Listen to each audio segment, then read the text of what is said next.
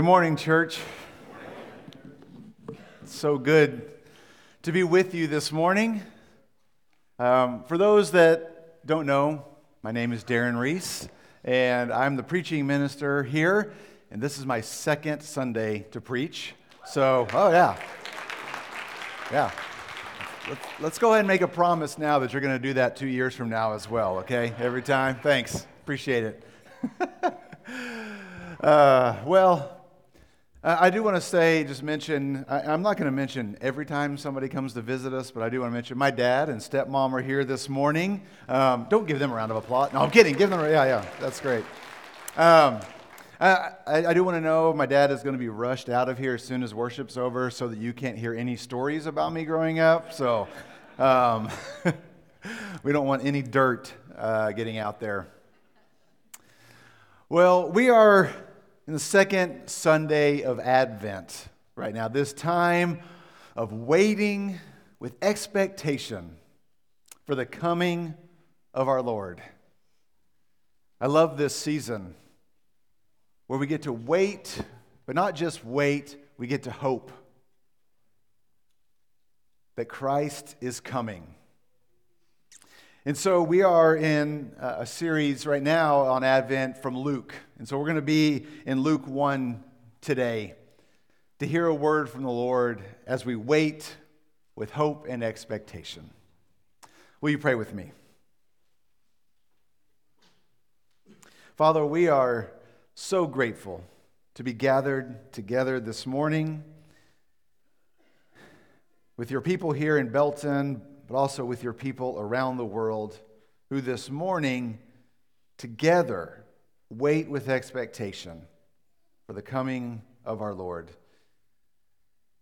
And now may you open up our ears to hear your word this morning, to form us to be your people. Through Christ our Lord. Amen.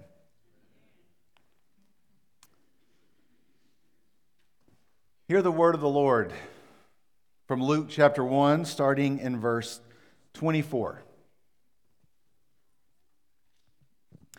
After this, his wife Elizabeth became pregnant and for five months remained in seclusion.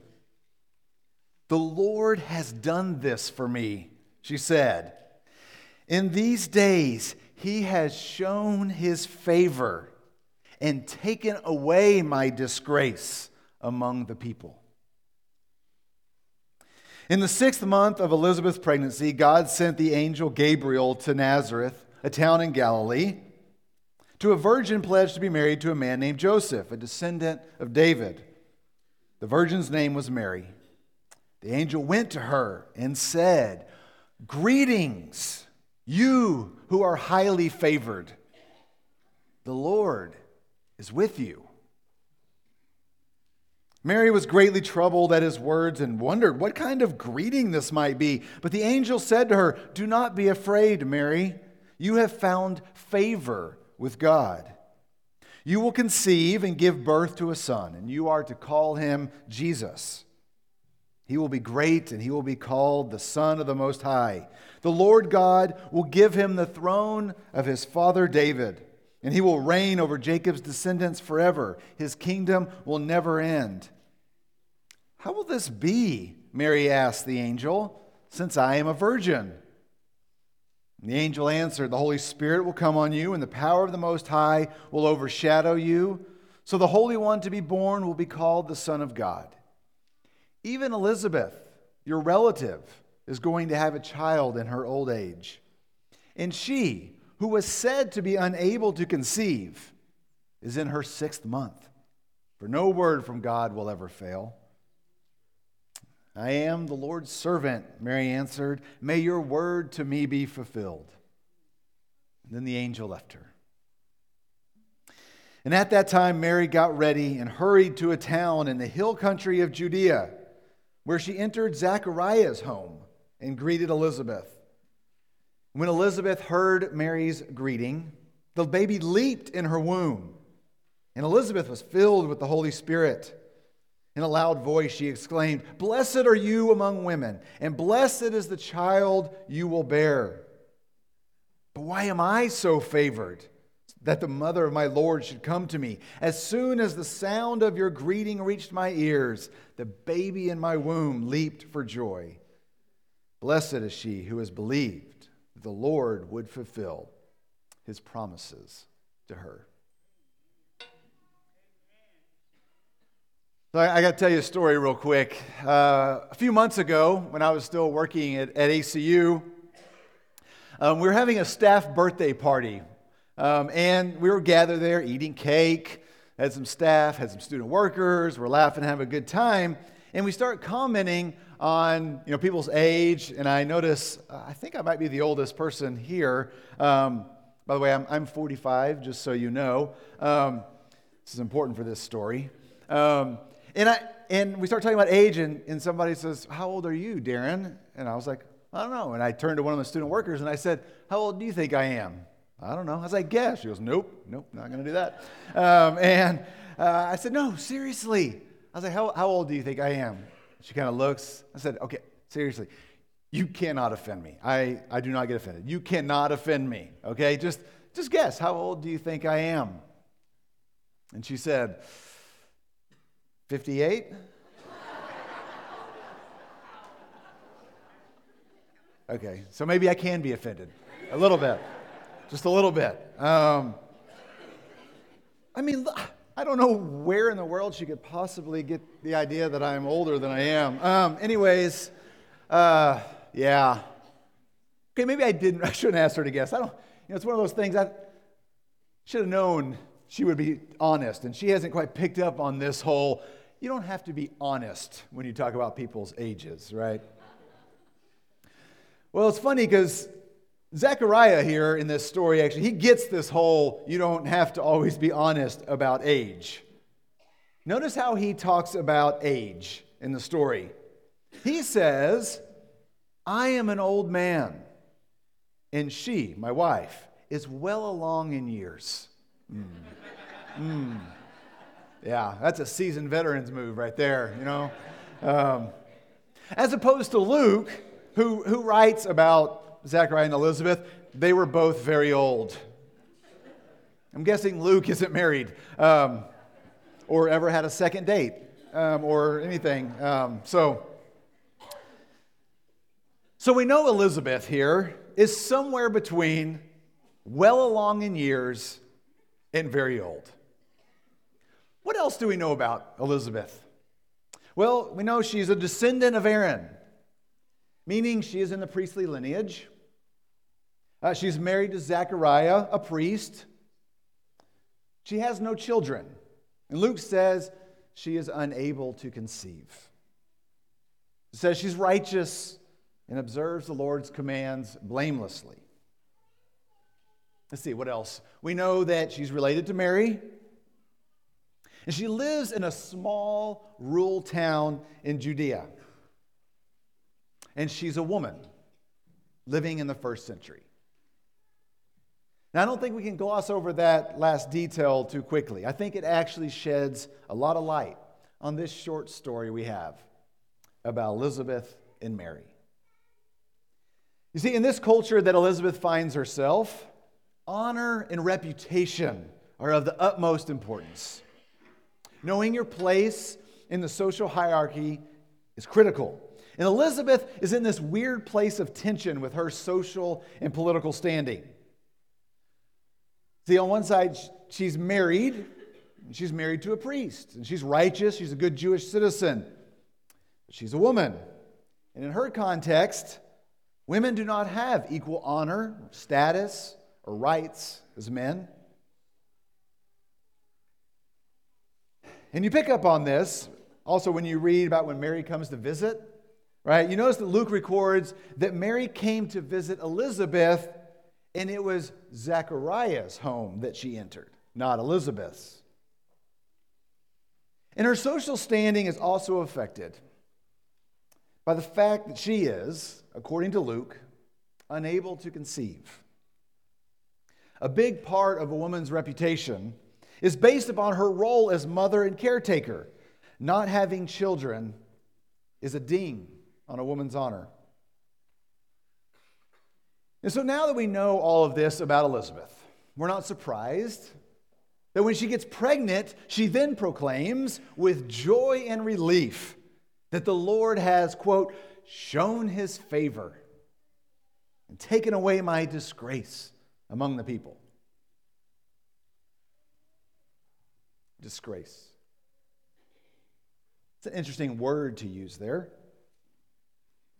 There, there are other Greek words in the New Testament that are used that mean things like shame or dishonor. They get used a lot, words that connote a, a sense of humiliation, a sense of unworthiness. But she uses a different word here. In fact, this is the only time in the entire New Testament this word gets used. And this word has a sharper edge to it. It means something closer to reproach.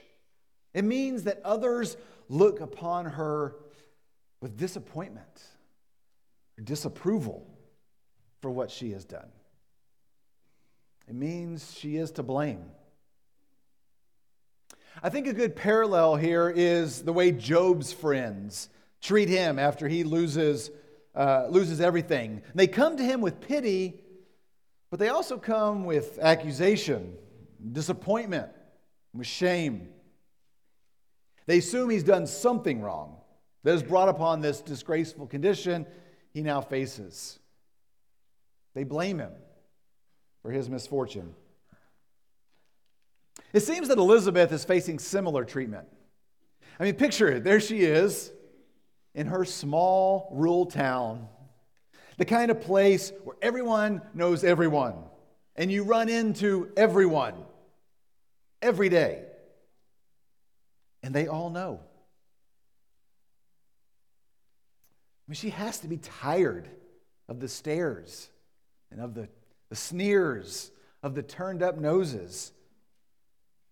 So, interestingly, I note that here Luke tells us that after Elizabeth learns she's pregnant, she goes into seclusion for five months. It's kind of a weird detail.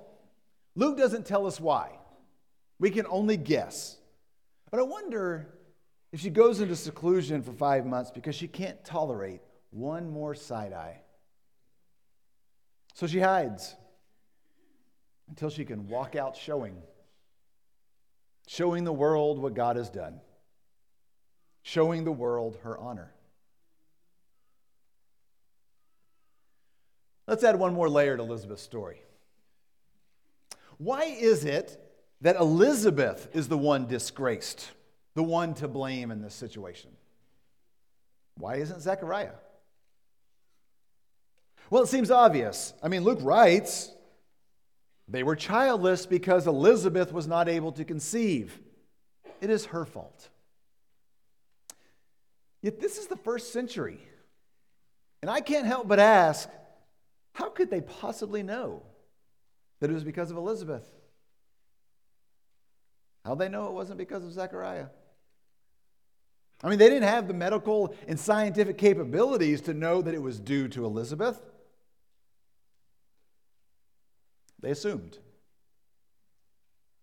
I wonder if uh, the angel Gabriel is pointing this out when he says later in verse 36, he says to Mary, referring to Elizabeth, she who was said to be unable to conceive. They assumed because she is the woman. And so they blamed her and they shamed her.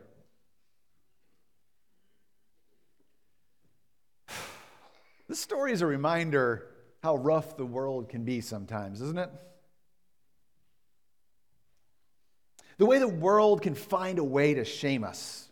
The way the world assumes and shuns and blames and puts down. Now, of course, sometimes we join the world in the shunning and the blaming, but that's a sermon for another day. Um, my guess is we've all felt like Elizabeth at some point for some reason. The world makes us feel unworthy, ashamed, disgraced. But, and this is a really important but here. But when God shows up, God looks upon us with favor. When God shows up, he shows up with grace. Like last week with Zechariah, there's an interesting parallel and paradox between the back to back stories of Elizabeth and Mary. So, what do we know about Mary? Well, Mary is similarly from a small town. Based upon the cultural norms of the day, we know that she's a young teenager. We'll call it 15 or so. She's a virgin, and she's pledged to Joseph. She is not yet, but soon, to be married. And she finds herself pregnant. So here comes the disgrace, the shame, the blame. In that culture, to show up pregnant before marriage brought dishonor to her family, to her fiance, to herself. I mean, we pick up on this when, in Matthew's account of this, when Joseph says that he did not want to expose her to public disgrace. Here's the parallel with Elizabeth. When God acts, when God shows up, God comes with grace. Notice the greeting between Gabriel and Mary from Luke. The angel went to her and said, Greetings, you who are highly favored. The Lord is with you. Mary was greatly troubled at his words and, and wondered what kind of greeting this might be. But the angel said to her, Do not be afraid, Mary. You have found favor with God. Now, it's hard to capture in English here, but this greeting is, is a play on words. Um, it's two words, okay? The first word, the root of the word that we, that we translate to greetings, is actually the root is joy. And the second is a verb, and with the, the root of that word is grace. But it's a verb, so it means something like to make graceful. So we might translate this as joyful greetings, you who are made graceful. And then the angel says, Do not be afraid. You have found favor, or literally, you have found grace with God. So, the parallel between Elizabeth and Mary is that both of these women feel the world's shame and blame and disgrace, but God shows up. And when God greets them, He greets them with grace. And the result is joy. Mary will soon sing, My spirit rejoices in God my Savior. And Elizabeth proclaims, The baby in my womb leaps for joy. Luke points out that her neighbors and relatives shared her joy. When God greets with grace, joy comes with it. All right, now I got to do a little aside here, okay? I'm going to do one of these annoying preacher things where uh, have you ever had it where a preacher like picks out a song that you sing in church and then like critiques the lyrics? And then after that you're like well can i like this song anymore? I mean he talked about it this way. I remember somebody did this. I like the song. Have you heard the song reckless love? All right? I had a, a preacher one time kind of critique that. He said god's love isn't reckless. It's intentional. And i was like okay good point but i like that song but can i like this song now ah I'm all tormented. All right, these annoying preachers.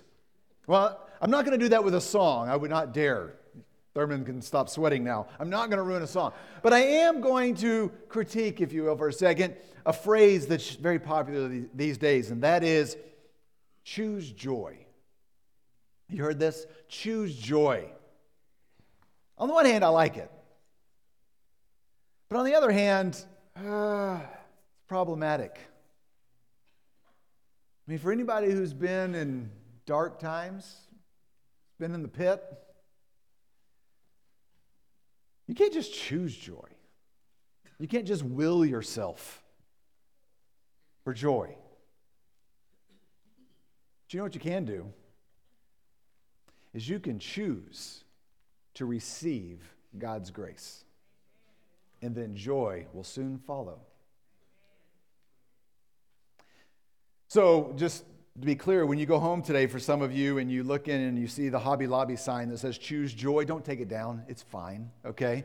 Um, don't do that. But just when you see it, think, oh yeah, choose grace and joy will follow. It's just shorthand for that, okay? Choose to accept grace, and joy will follow. So there's the parallel. What's the paradox in this story? Well, it's that Elizabeth, to no fault of her own, to no fault of her own, to no fault of her own, suffers from the disgrace among the people. And then God shows up. And then God greets her with grace. Disgrace then God's grace. But Mary, her story actually goes in the opposite direction. God greets her with grace, and then she's met with the world's disgrace. And somehow, both of these are true for them, and I think they're both true for us. We're all Elizabeth. We all experience the shame and the shunning the world has to offer at some time, or at least to some degree. And it might come from that table across the cafeteria. It might come from the lack of likes on social media.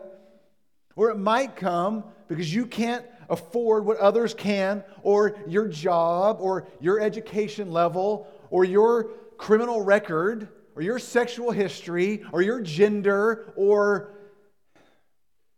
but when the world wants to wants you to feel disgrace god shows up and greets you with grace.